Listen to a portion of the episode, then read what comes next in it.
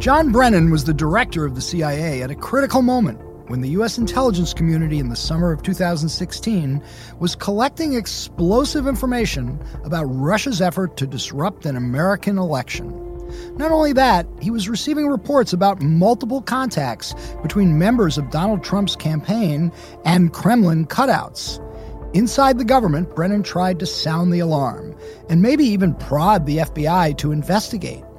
Now that he's out of office, Brennan has been merciless in his criticism of President Trump, accusing him of being a demagogue, of venality, and political corruption.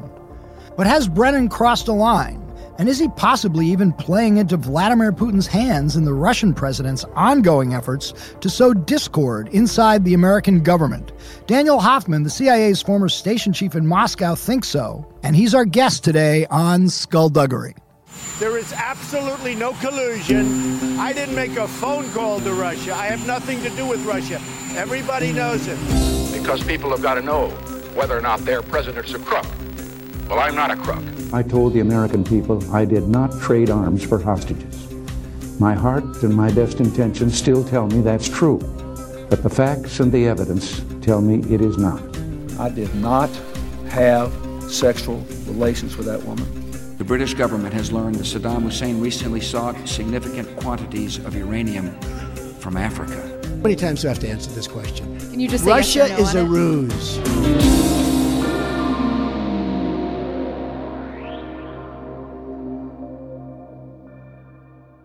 I'm Michael Isikoff, chief investigative correspondent for Yahoo News. And I'm Dan Klaidman, editor in chief of Yahoo News. Um, so, Dan, uh, this remarkable piece by Dan Hoffman, who will be our uh, guest today, um, is really starting to get some attention. He's the first guy from inside the CIA to go after Brennan for a lot of what he's saying publicly about President Trump. Yeah, well, I mean, uh, clearly uh, there are a lot of people inside the agency and former CIA officers who've been talking about this, um, and some of them uh, who've been upset about the remarks. And it is clearly out of character for a former CIA director uh, to be this vocal uh, and this critical of a president on social media or or in public at all.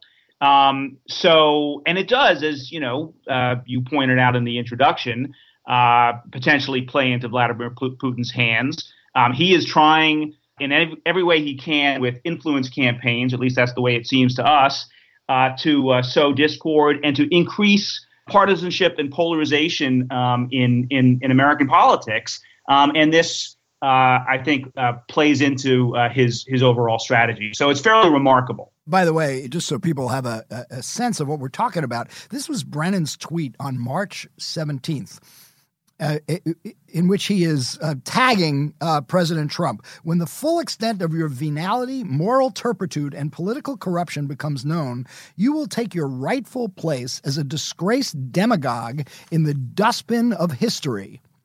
Um, I'd say that's probably unprecedented for a former CIA director to be talking, to be saying about an American president. Well, no question that that uh, that kind of tone and language is unprecedented. But it is important to remember that we are living in times that are also unprecedented. unprecedented. And let's remember uh, that this is a, a reaction to, I think, uh, the culmination of uh, a lot of anger and frustration on on Brennan's part, and a lot of people in the intelligence community for some of the unprecedented things that uh, Donald Trump has said. Uh, you know, this is a president who's been willing to uh, uh, to launch multiple assaults on the intelligence community. A president who stood in front of the wall of stars at Langley, CIA headquarters, commemorating CIA officers who died in service of their country, uh, to boast about his crowd size at the inauguration. I, by the way, uh, right. Mike, I think that was the same uh, moment where he also said, "Trust me, I'm like a smart person,"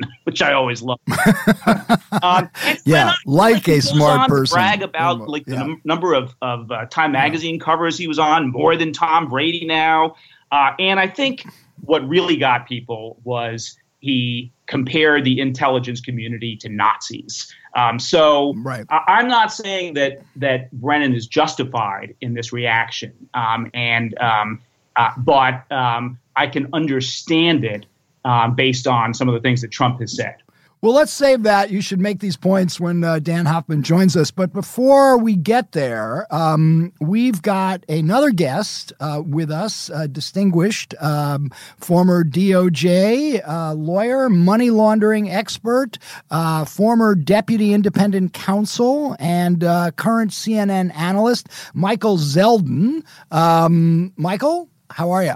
Just fine. Thanks. Thanks Mike. for joining us on Skullduggery. And we want to talk to you, uh, not about John Brennan, but by but about the latest developments in the Mueller investigation, in particular, this Washington Post story uh, that says that Mueller's people have told Trump's lawyers that the president is not currently a target of their investigation, but he's a subject of the investigation. What does that mean to you? In the United States Attorney's Manual, these terms, subject and target, are defined terms. They mean something specific to prosecutors. A subject is defined as a person whose conduct is within the scope of a grand jury's investigation.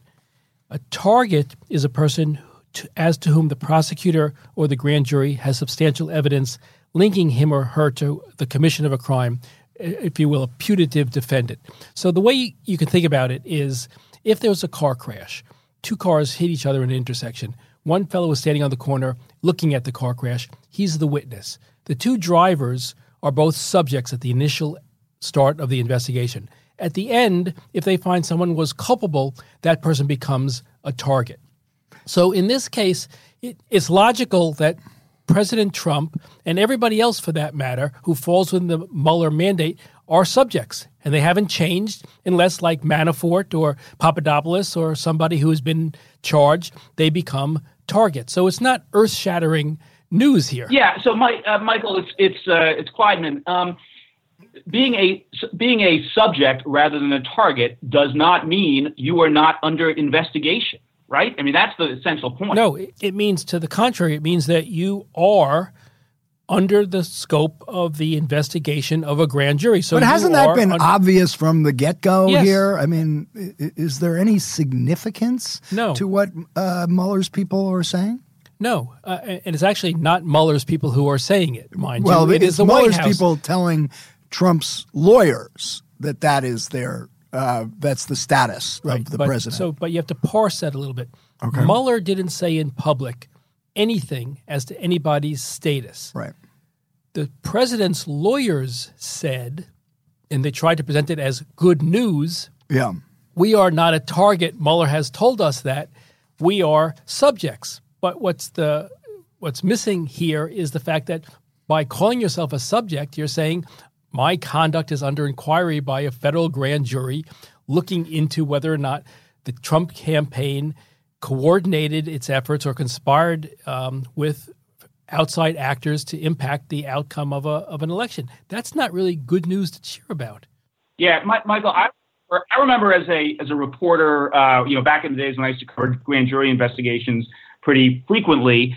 Um, you know, uh, uh, more experienced uh, journalists would say, don't predict an indictment, uh, you know, in the newspaper, you know, because you could be wrong and that would be a terrible mistake. But what we what we would do is when we learned that the lawyer for a uh, for someone who was being investigated or a subject of an, investi- of, of an investigation received a target letter informally notifying the person that he was a target of the investigation, that generally meant an indictment was coming. That usually didn't happen until the very end of the process. That's correct. Subjects tend to not receive notification that they are subjects. Targets tend to get notification that they are a target if they're going to testify or be asked to testify before the grand jury so that they know an indictment is imminent and that you might want to consider asserting your Fifth Amendment right against self incrimination. Okay, so just following up on that. Just one, one other point very quickly, and then you can um, take it away, Isikoff. Um, the other interesting point is, um, you know, there's been a lot of speculation, I think informed speculation, that Mueller, as a as a as an officer of the Justice Department, will have to follow the Justice Department's guidance that a sitting president cannot be indicted, and so therefore. Uh, and this is just a question to you as someone who's been a, uh, uh, a, a deputy independent counsel. Um, if Mueller's view is, well, he's not, I'm not going to indict him because he can't be indicted, then he's never going to actually be a target of a criminal investigation uh, uh, that, that, that Mueller is presiding over. So, a, a couple of points there. First is that there are two Office of Legal Counsel opinions. The Office of Legal Counsel is that office within the Justice Department that advises the Attorney General on legal matters. There are two Office of Legal Account, uh, Counsel opinions, one from 1973 and one from 2000, which say a sitting president cannot be indicted and or tried uh, for criminal uh, behavior.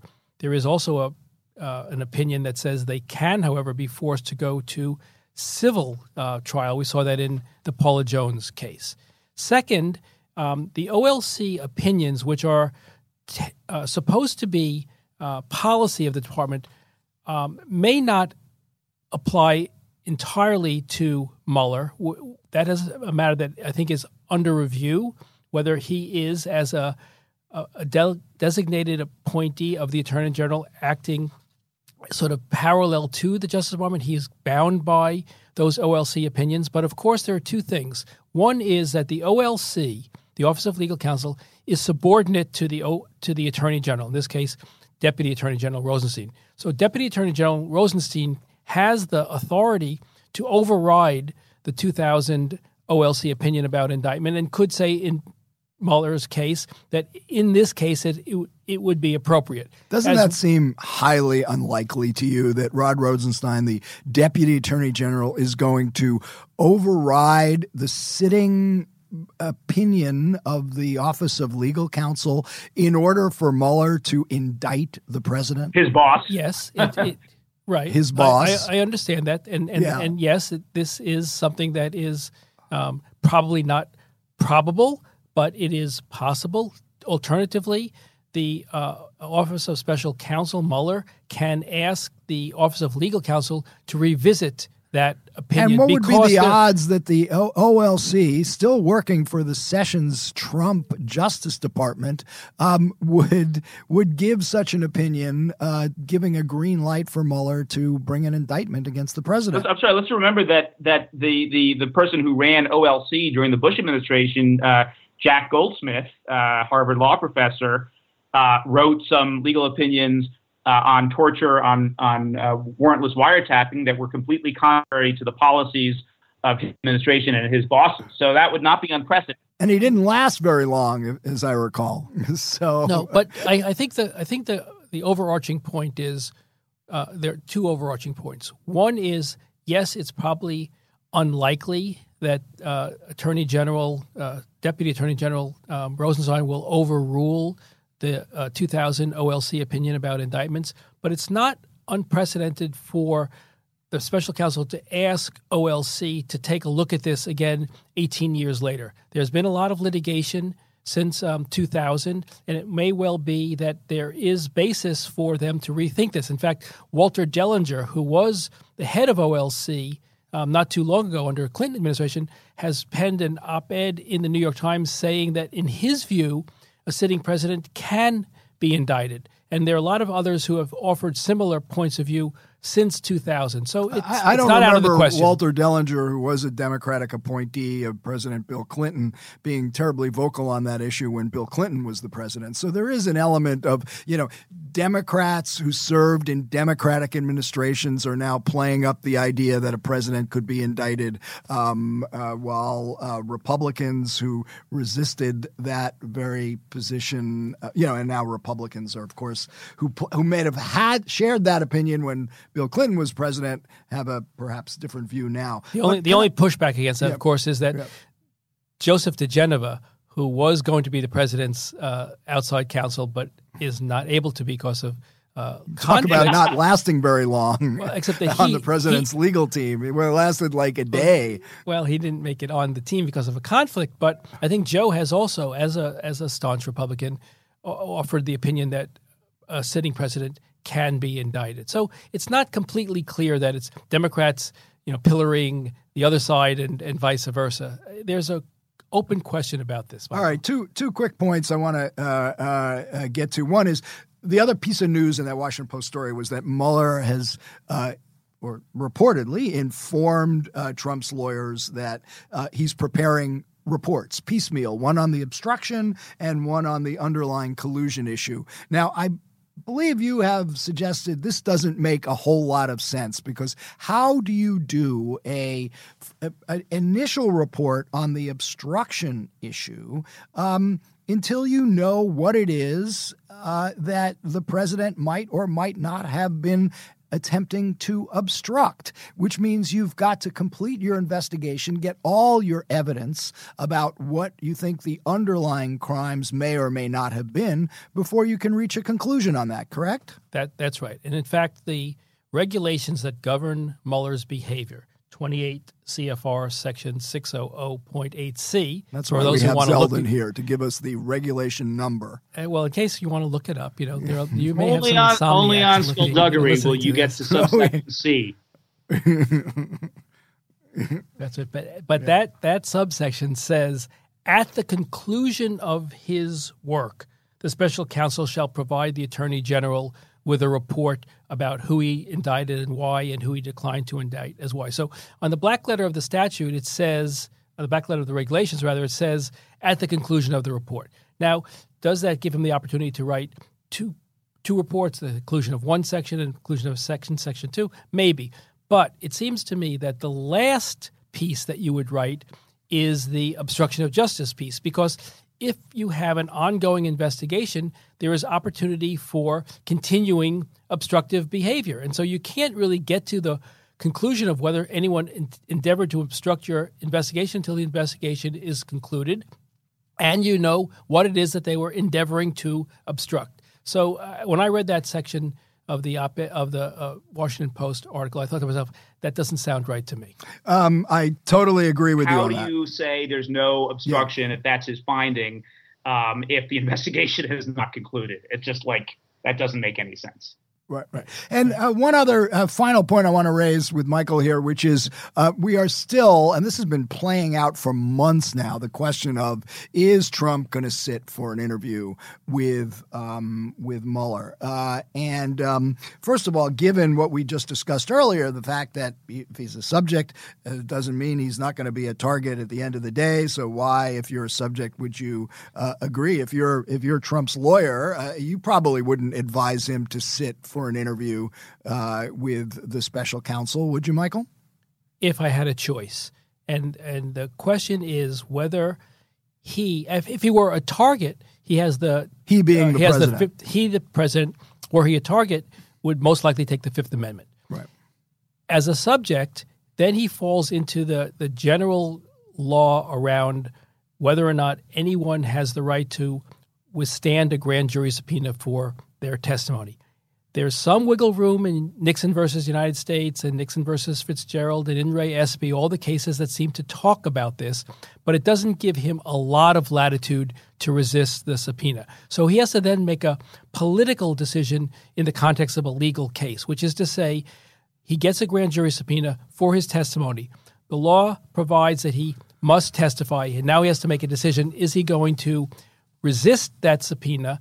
And fight it out in the courts to say that he somehow falls in the cusp of these other decisions and spend essentially two years of his presidency with this legal battle looming. I don't think that worked out all that well for Bill Clinton's presidency or Richard Nixon's presidency to fight this stuff out over another, uh, over a two year period. But that may well be his choice because the lawyers may say to him, "Better that right. than go into the grand jury and say something which is a lie, which gets you then uh, indicted for obstruction of justice, if that's possible, or impeached for lying to the grand jury, I, a la Bill Clinton. I think I disagree with you a bit on because um, uh, I went back and looked at Nixon versus USA, and I hope there are legal nerds out there listening because I don't know who else would be listening to this. But um, uh, if you read Nixon versus USA, it's about getting access. Jaworski, the special prosecutor, was trying to get access to evidence that was crucial evidence that was needed for an ongoing criminal trial trial. Haldeman, Ehrlichman, John Mitchell, they'd all been indicted, uh, and and they were all going to be on the tapes. What they said in the tapes was absolutely essential evidence for an ongoing criminal trial. So, in that context, the Supreme Court ruled six to three that Nixon did not have the right to withhold the tapes under executive privilege. I don't see an analogy at all to that set of circumstances and that set of facts to that facing Trump. And so, why not, if you're Trump, roll the dice, let Mueller subpoena you, resist the subpoena, take it to the courts, let it go up to the Supreme Court. And with this Supreme Court, you might have a much better shot than Nixon had in Nixon versus the USA. Well, so I understand that there is an opening for legal counsel to represent the president. Maybe you should apply, Michael.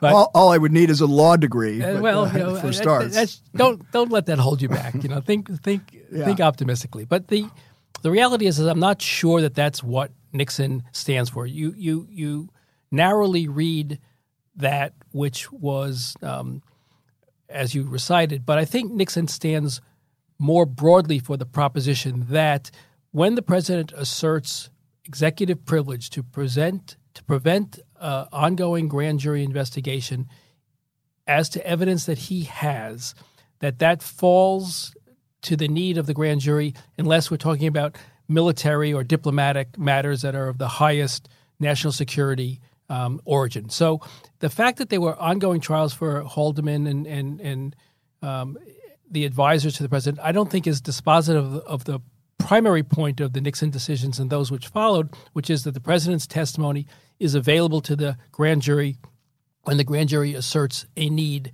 for it. And remember also one important part here is that in Nixon and, and, and its progeny, the cases that followed it, we're talking a lot about executive privilege, which is conversations between the president and, and his highest advisors on policy matters. That is not what is present in this case. A lot of this predates his presidency.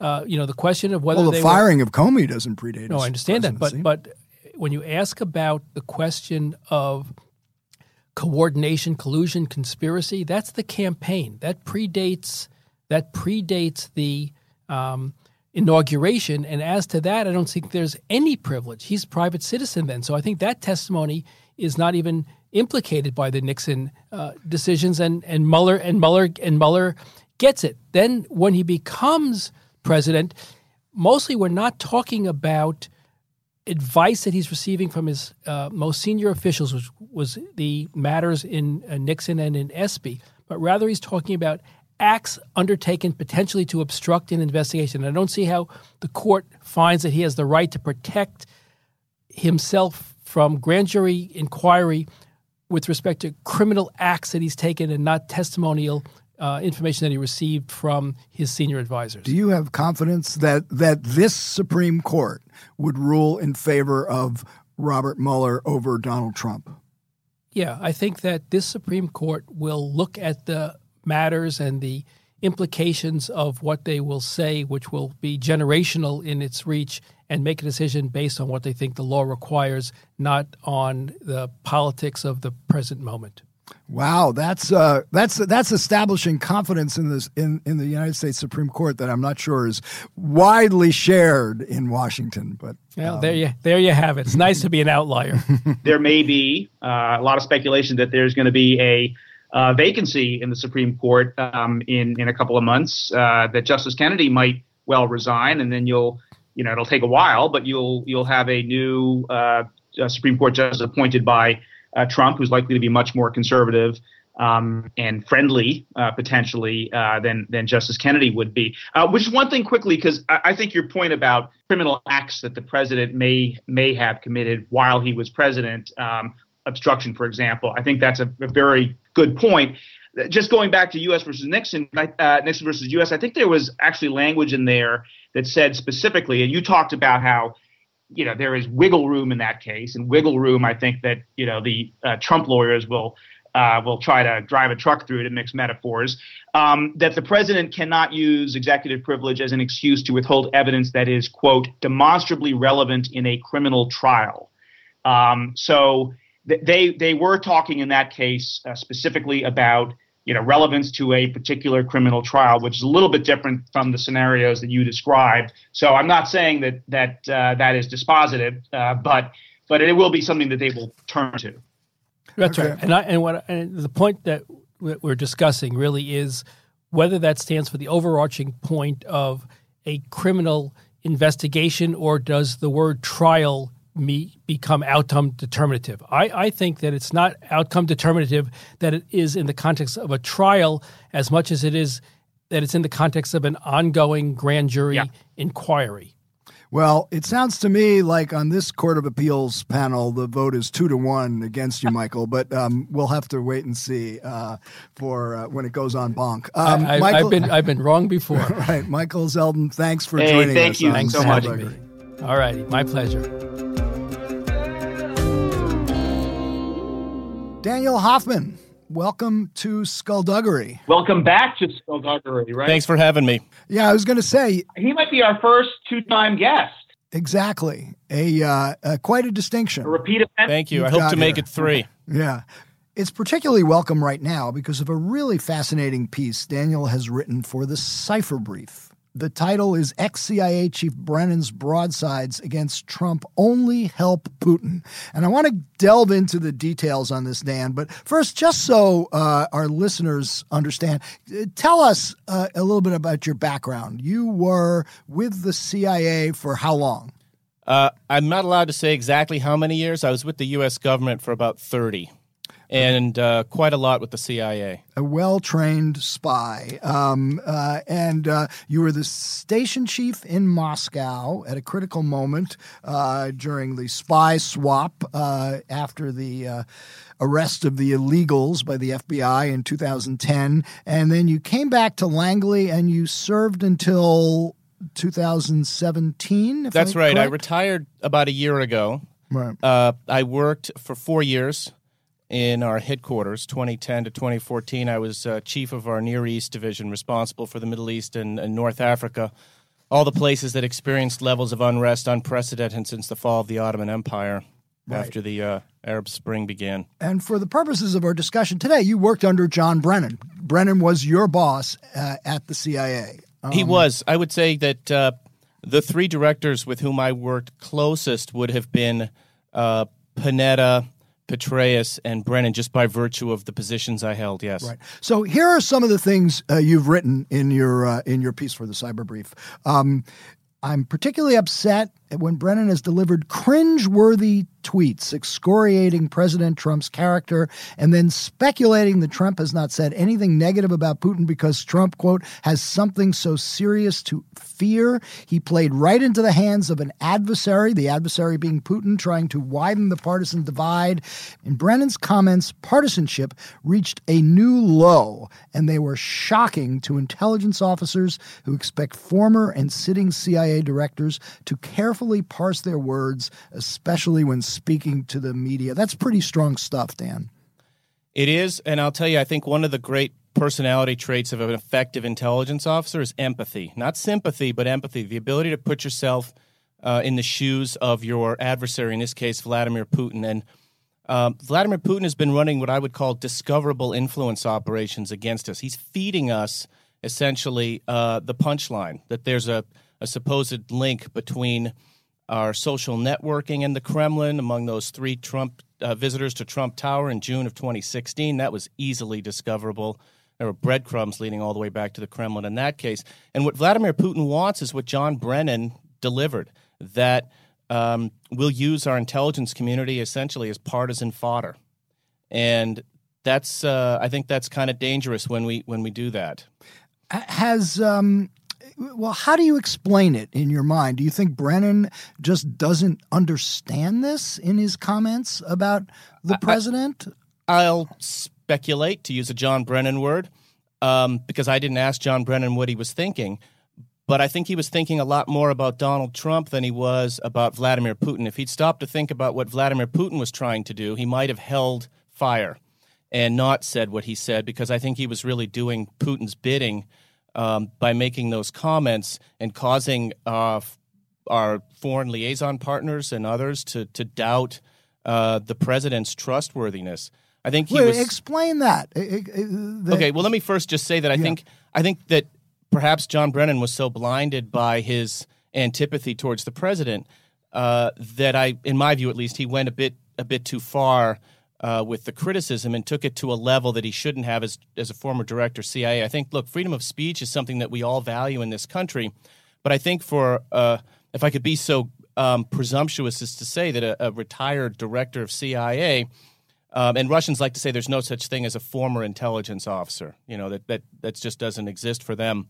Um, that you almost want to take the Hippocratic oath of doing no harm to our national security when you're exercising your freedom Dan, of speech. Dan, you're you're you basically. It, it sounds reading between the lines that what you're saying is that Brennan lost his cool. I mean that he's that that he's got an emotional side to him that got the better of him uh, because of his uh, dislike or antipathy, to use your word, of Trump. Yeah, I mean, I think that happens to people.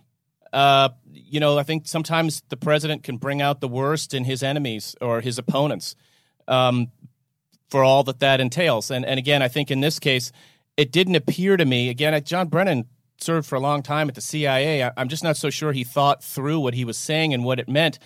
Uh, he retracted his statement to the New York Times post facto, but the damage is done. And uh, I was, again, I found it um, you know, uh, quite disconcerting that he went as far as he did, uh, accusing or you know, basically accusing the president of being subject to blackmail by Vladimir Putin is an extraordinarily strong statement to make and carries with it a lot of collateral damage. Uh, Brennan, who's signed a contract now with NBC to be an analyst, said on Morning Joe, the MSNBC program, I think he, Trump, is afraid of the president of Russia. One can speculate as to why the Russians may have something on him personally that they could always roll out and make his life more difficult. So the people hearing that, uh, the viewers, and not just the viewers in our own country, but worldwide, will assume, and rightly so, that John Brennan, based on his former position, would actually know the answer to that question. There's no speculation there. He was the director of the CIA. He knows a lot, and that that the, the nuance I think would have been lost on uh, on those who heard John Brennan's statements. That would be the concern. But I think, I and I think have, um, your point um, in the piece was okay. Well, if if you if that's your view and if it's based on information that you had, rather than um, you know uh, talk about it on cable television or take to Twitter to talk about it, go go talk to Bob Mueller in the the special counsel's office, right? Yeah, exactly right. I think that would have been the right answer there. Trust the process. Uh, go to the special counsel, explain to the special counsel what your concerns are, if there are any, um, and avoid the damage that you would cause by some sort of a public, um, a public, uh, this public statement that he made uh, against the president. And again, I if John Brennan has his own opinion about the president of the United States, and that's totally fine, but he took it to a level that he, sh- in my view, shouldn't have just based on his his uh, prior service as the director of CIA. You don't. I don't think we've ever seen something like this. Um, gosh, I can't remember ever seeing an instance of this in our history where, again, a retired director of CIA went as far as he did. But Dan, what if it's true? Right. I think that um, that's why John Brennan needed to go to the special counsel. Um, if I were a lawyer, and I'm not, I might say that he's influencing the opinions of, of others who might have to eventually judge this case. And, and I think he's influencing people prematurely. He didn't bring out any facts. That was just speculation with zero facts. Well, I mean, isn't this in part based on the uh, dossier written by the former British spy Christopher Steele, who alleged precisely such a scenario that the um, that the uh, the Kremlin had compromise on Donald Trump based on his trip to Moscow in 2013, uh, and that they uh, were holding that over him. Right. We, you and I talked about the dossier during the, the last time that I was on on your show, and I have my own view of uh, the veracity of Mr. Steele's reporting. Remind us of what that view is. And my concern was that it would have been impossible for him to have im- have effectively collected that information without the Russian security police, the FSB, knowing about it uh, and using it as a channel for disinformation. Some of it. Now, some of it is true. Maybe 90, 95% of it might be true, but they would have used it as a way to uh, disseminate uh, disinformation themes to suit their own national security. That would have been my concern there. But there's a great difference between a retired British intelligence officer and the former director of CIA. And needless to say, it would what John Brennan also did just at the heart of this is he drove that partisan wedge between our two parties that much deeper. Democrats and Republicans are at each other's throats over just about everything. It's hard for them to to agree on anything. And when you have the retired director of CIA immersing himself in this dialogue, in my view, in a not so productive way, um, that's going to drive that partisanship to a, a new low and, and, cause the president, frankly, to to be concerned and his team to be concerned that maybe yes, the Obama administration uh, intelligence community team uh, was in some way biased against him, and it'll lead people to to believe that, which I didn't think was ever true. I, I, I found that the intelligence community, you know, they expressed their opinions at the ballot box and they went about their job um, without uh, without being uh, beholden to any I, one party. I was going to ask. You worked for Brennan. Um, you must have met with him regularly when you were back at Langley. Did you view him as a partisan?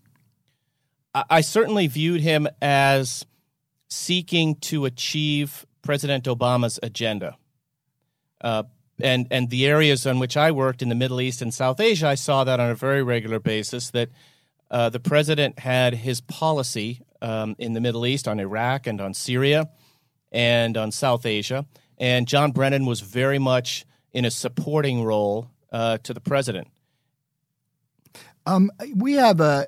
have got a scene in the book uh, Russian Roulette that I wrote with David Corn um, about events in 2015 when um, Alexander Bortnikov, the director of the FSB, comes to Washington.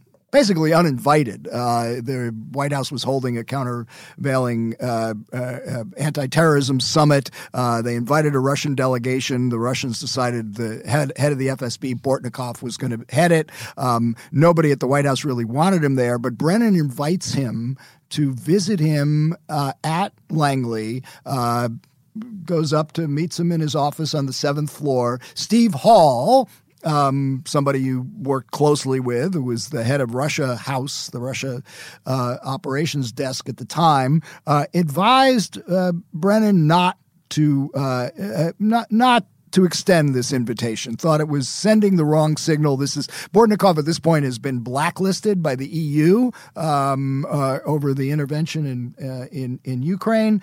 Um, but Brennan was trying to achieve the president's goals in Syria to work out some kind of modus operandi with the Russians on Syria and thought it was important to maintain the dialogue. Who was right in that instance, uh, Brennan or Steve Hall?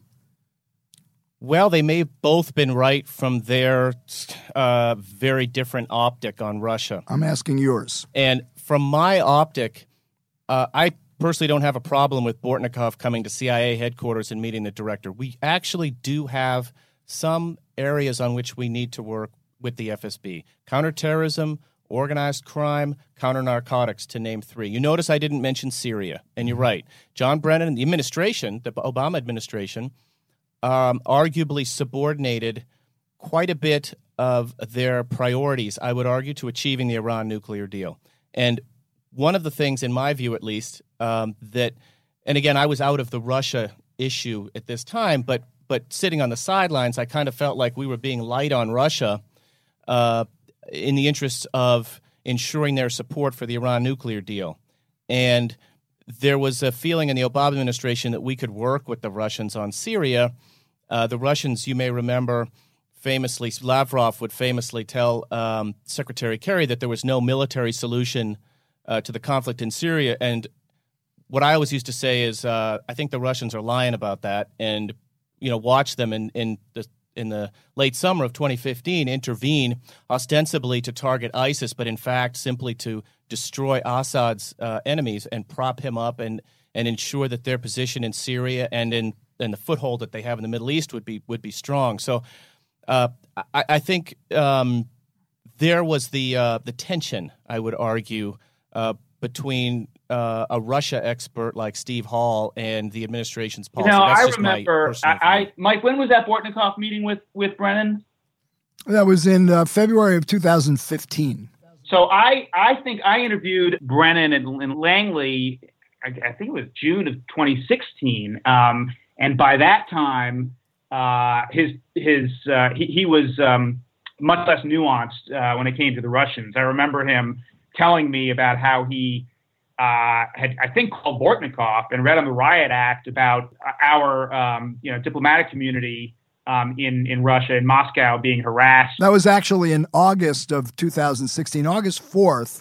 Uh, in 2016 is when Brennan calls Bortnikov. And right. at that point, there's two things that he's complaining about. Number one is that the uh, a, a, CIA guy uh, gets beaten right. up outside the uh, U.S. embassy in Moscow, and Brennan is is is quite uh, uh, pissed off about that. And then secondly, at this point, at by that point, he had the information about uh, what the Russians were doing, hacking the DNC, meddling in the election. And I would just highlight, you know, a strongly worded demarche uh, or some angry words is okay. That's one thing, but backing that up with policy is another one. And the administration, number of times, would have these sorts of discussions with the Russians, including the last time that uh, President Obama met with President Putin. Uh, and you know, the Russians don't really care about uh, idle words like that. What they care about are real actions. When you you know, when the administration PNG 35 Russians in uh, in December of uh, of 2016, uh, I would argue that was just a lot Act, too late. As we um, say, as we like to say at the State Department, action speaks louder than demarches. So, uh, hey, yeah. um, so the Brennan uh, stuff is fascinating, but I also want to talk about what your piece reveals about uh, about Putin and about his aims and his tactics. And let's remember he's a former uh, KGB agent and he knows how to you know run influence operations. And I'm fascinated by this notion of, in your words, leaving breadcrumbs that lead to the Kremlin. That that is intentional, um, and that he's trying to get some of this stuff in the bloodstream. And it wasn't just in the influence operation here in the United States, but uh, the other case that we're going to talk about and that you're very familiar with is Sergei Skripal, the um, former uh, Russian intelligence official who was uh, poisoned um, in uh, in the south of England, um, and I think is still in critical condition. Although his daughter has come out of that and is apparently doing uh, much better. But it's the same. It's it's the same kind of thing, right? I mean, yeah. Putin wanted to. Yeah, exactly. I, I use the breadcrumb analogy because Vladimir Putin was a a German hand uh, in the KGB, and I figure he read um, uh, Brothers Grimm, Hansel and Gretel, uh, in its original form. Very uh, literate. But only a CIA spy could come up with that uh, but, analogy, I think. So, but Vladimir Putin, um, look, the Russians run a, a, very wide spectrum of operations against us. Some are operations are extraordinary clandestine, like uh, the illegals operation, which Mike alluded to, and that was designed to be clandestine until we until we um, uh, discovered it. Uh, Putin also understands, though, the value of a Kremlin return address. Look at the Internet Research Agency. He could have used his own spy services to hack into the Democratic National Committee and, and into our social networking and media sites, but he wanted to leave a few breadcrumbs behind. And what he's doing, in my view, and the same thing with Skripal, um, is a couple of things. First, he's, he's trying to inject a virus into our political system so that we'll argue about it and it'll pit Democrats and Republicans against each other uh, in our country. And look what it look what it amounted to for Vladimir Putin's chessboard. He's knocked out our director and deputy director of FBI. That's pretty good for him. Um, and also, and let's remember during the election, by the way, he knocked out the chair of the DNC and much of its senior staff. Not bad either by dumping the emails through WikiLeaks. Right, and and and that's a really important point too, Mike, because you know, an old Russian intelligence officer told me one time, he said, Look, if you have a really great house, Dan, and my house is kind of dilapidated, the Russian way is just to kind of burn yours down and make us both live uh, in, in squalor.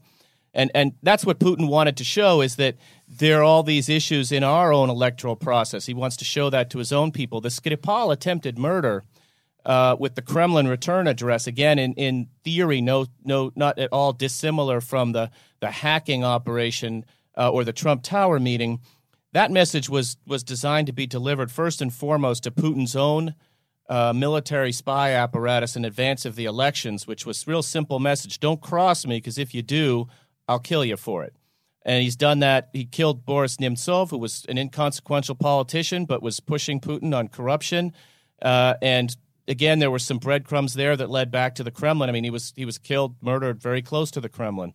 The other message, though, is was to the Russian population writ large, and that one's a little bit more nuanced in that those people he wants to feed them some conspiracy theories, like there's a British biochem facility nearby Salisbury where Skripal was was attacked, and what the Putin regime is telling those Russians is, look, we didn't do this. This is just a British quote unquote provocation. In fact, I listened to the news this morning. That's exactly what Sergei Lavrov is calling it. He wants the Russian population to feel like they live in a besieged fortress and Vladimir Putin's the only guy who can defend them. So, what is the appropriate, um, I hate that word, appropriate. What is the right response to this? I mean, we, we, the United States Trump administration, along with Western allies, are evicting Russian spies uh, throughout the United States and Western Europe.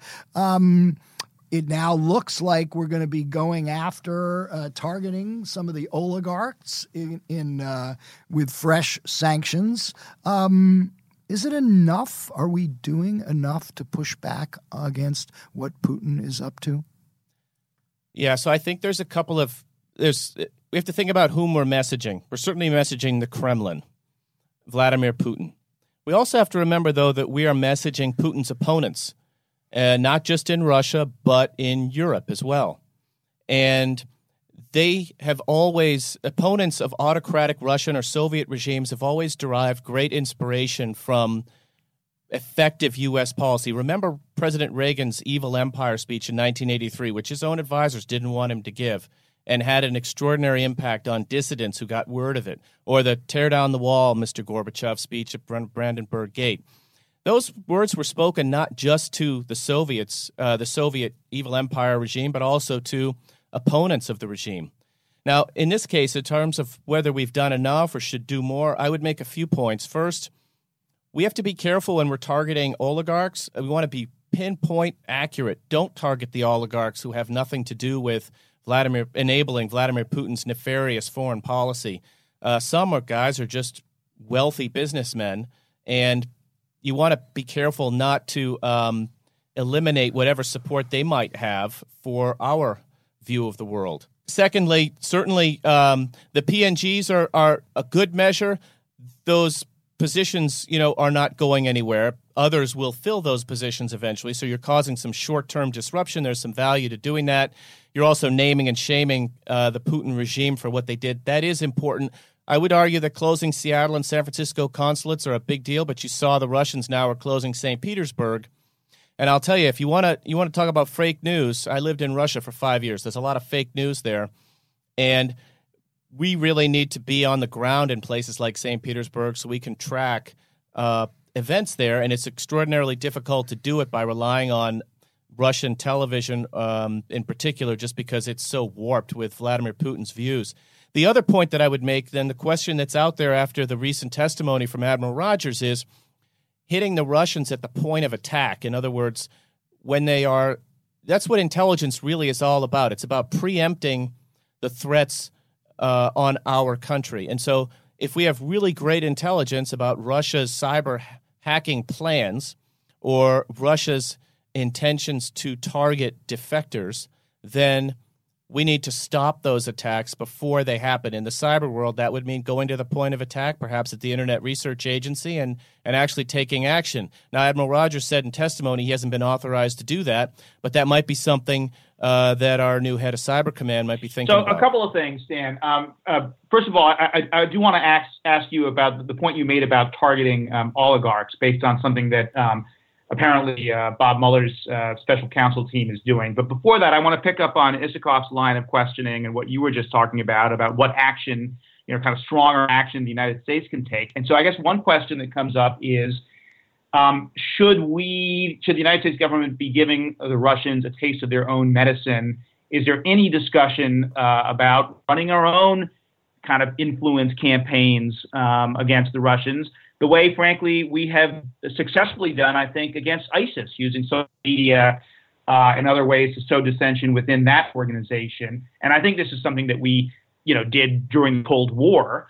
Um, or do you think that is a, a kind of an arms race uh, that we just don't want to get involved in with the, with the with the Russians? Well, I'll, I'll tell you my personal opinion is we don't need to do that. The Russians need to do it because they rely on espionage. They, the Kremlin doesn't carry any weight. No one cares. They know that it's it's just uh, a lot of lies.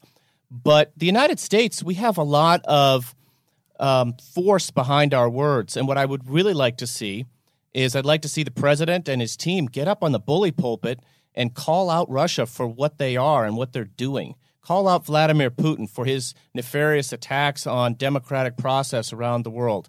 I think, frankly, Ronald Reagan's speeches accomplished as much as anything could, and our free media, frankly, uh, we've got exceptional, yeah, what we've got uh, behind us is is is moral authority. The, the you know the yeah. I mean, at the end of the day, if you if you mount an influence operation, then you are concealing our hand. I don't understand why we'd want to do that. I want the United States to be front and center confronting Russia in the battle of ideas. That's how we won the Cold War. Sure, Chernobyl hurt them, Afghanistan hurt them, their economy hurt them, but at the end of the day, we won the battle of ideas against the Soviet Union, and I would like to hear our senior leadership take them on, take on Vladimir Putin, and show that his view of the world uh, is wrong and um, is cause. I mean, he's attacking the liberal world order. I'd like to hear some again some bully pulpit work on on that score. So, how disturbing it is it to you when our president keeps saying he wants to get along with Vladimir Putin when he calls Vladimir Putin to congratulate him on his victory in what everybody views as a uh, uh, as an unfair election um, and refuses to call him out personally on the uh, poisoning of Skripal. Uh, even while his administration is taking these steps, the top guy doesn't want to go there. Yeah, I, we'll all recall that President Obama congratulated uh, President Putin in 2012 for an election no less fraudulent than this one.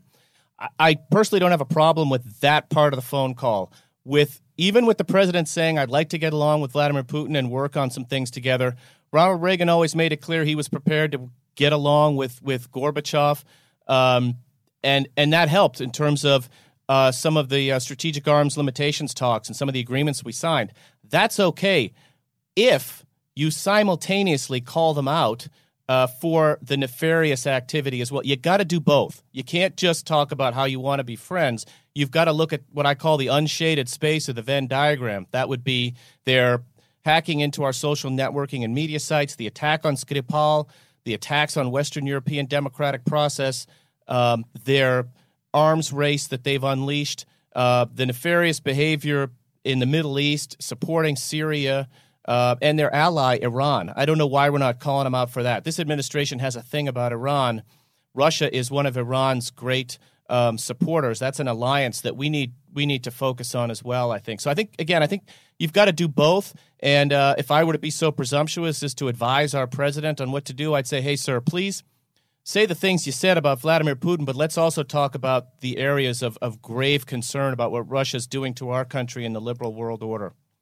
Um, one last thing I want to ask you about uh, uh, on related to the Mueller investigation, which was a fascinating filing a week or so ago um, that his prosecutors made. Um, in which they said that Rick Gates, who's now a cooperating witness, he was the deputy to Paul Manafort, um, had been in communication in September and October of 2016 with a guy identified as Person A, although uh, everybody uh, uh, assumes that it's this fellow Konstantin Kilimnik who ran the uh, Kiev office for Manafort's consulting firm. Um, that he Gates was in communication with Kilimnik in September and October of 2016, and Kilimnik was somebody who the FBI assessed to have ties to the Russian military GRU, their intelligence service. What do you make of that? Uh, that's a thread worth pulling. Uh, I, I read that too, and I think your points are extremely well taken about the concern that the special counsel must have over that relationship. There's a lot of unanswered questions, like, for example, the content of their discussion. Really, that's going to be very important for us to understand. probably the special counsel's understanding of Kilimnik's uh, role will be informed in part by our intelligence community and the reporting that we're doing on him and his own links to uh, to the Kremlin and what that might have meant. Uh, but on the surface of it, certainly uh, grave concern and an issue worth well, uh. Mike, what's Kilimnik? So wasn't Kilimnik a, he's a former GRU officer, right? So he was former GRU, but but but the wording of the filing um, it says that the FBI assessment was in the present right. Well, my point. Tense. I mean, this goes back to what ties to the GRU. goes back to what Dan was saying before of the Russian view that once an intelligence officer, you're always an intelligence officer, right? Well, that's right. I mean, that's what they say. Бывших разведчиков не бывает. There's no such thing as a former intelligence officer. Well, particularly uh, on point since we are now talking to a former intelligence officer. Don't let him go, um, wait, wait, wait. Don't let him go uh, yet because I have to come back to, quickly uh, to uh, the because okay. um, I raised this before about targeting oligarchs, uh, and there was this CNN story uh, that Mueller's investigators actually like stopped a we don't have the name, but a Russian oligarch coming into the United States uh, and searched him and questioned him. Um, and so uh, I just wanted wanted to know your reaction to that. It seems like a you know pretty aggressive um, tactic on the part of Mueller. Maybe he's sending his own message. I think he's doing his information gathering work. He's gathering the facts, and the oligarchs have a lot of money. He's following the money. He's following the oligarchs' links, whether to U.S. citizens or the Kremlin or both. Uh, I I wouldn't necessarily jump to the conclusion that the oligarch himself is a person of interest. It may be the people with whom the oligarch was in, in contact back in Russia. Um, and and Mueller may just feel like this is a good opportunity to to learn something about uh, the spider web that that is uh, Russian uh, the Russian interaction between the Kremlin and wealthy Russian business people. Uh, but again, I think the one thing about the special counsel, I mean, one thing you can say is certainly there's not any leaking going on for sure, and so it's hard for us sometimes. We have to speculate about the motive behind some of their moves, uh, but they've also been absolutely ruthless, and I mean this in the most positive way, about collecting every fact they can. And I think that's. You're talking what, about Mueller or the Russians? I'm talking about Mueller, special yeah. counsel. And I think that that's a laudatory quality. That's exactly what we want. Although I do have to wonder about about the grabbing of the electronics. I know that uh, anytime any of us in the media goes to Russia, we all get burner phones because uh, we don't want. We know the Russians are going to get access to uh, whatever is on our phones or electronics. I would assume the Russians do the same thing, and what Mueller's getting access to is burner electronics, but um, maybe not. Speaking of tradecraft, uh, just very quickly, because this I found this really intriguing. Can't remember if I read it in your piece or, or, or elsewhere, but uh, the, the, suggestion that that Putin himself personally uses uh, spy tradecraft to avoid detection, to avoid being picked up on calls by, say, the the, the NSA. Um, I think that might have been in the, in the uh, context of the Skripal uh, murder murder attempt. But would you think that that he personally, um, given his background as a KB, KGB agent, is thinking about those things um, and is trying to avoid detection? Oh, I think that his background as a KGB uh, officer uh, informs just about everything he does. Uh, it informs his behavior, his interaction with his own people and with us. It informs the tactics of his of his foreign policy. If you look at what um, what he chooses, uh, you know the, the the the quivers that he's using against us, it's all about espionage and hard power. Uh, and when he does use soft power, like the Russian Orthodox Church, for example, which uh, a lot of folks in the United States have an affinity for the church, he will use that too um, as a way to make contact with uh, influential Americans and then exploit that contact for intelligence purposes. So, I mean, that's the guy, and we shouldn't be surprised. The great irony is that that Boris Yeltsin, who did more than anyone to tear down the Soviet Union and was was uh, was fighting off the KGB on top of the tanks uh, during the coup, turns over the country that he liberated back to the same guys, the KGB. I mean, only in Russia do you get that irony. This is uh, fascinating stuff, and uh, were it not for our excellent and highly disciplined producer Ke- Kelly Hill, uh, uh, Mike and I could go on like this for hours with you. And we would, but you know what, um, Dan? Uh, I think you are you are today the first repeat guest. You're going to be the first thrice repeat guest um, when we have you back once again on Skullduggery. Thanks for joining Thank us. you. so much. Dan. Thanks to Michael Zeldin and Dan Hoffman for joining us on this week's episode. Don't forget to subscribe to Skullduggery on Apple Podcasts or wherever you listen to your podcasts and tell us what you think. Leave us a review. We'll talk to you next week.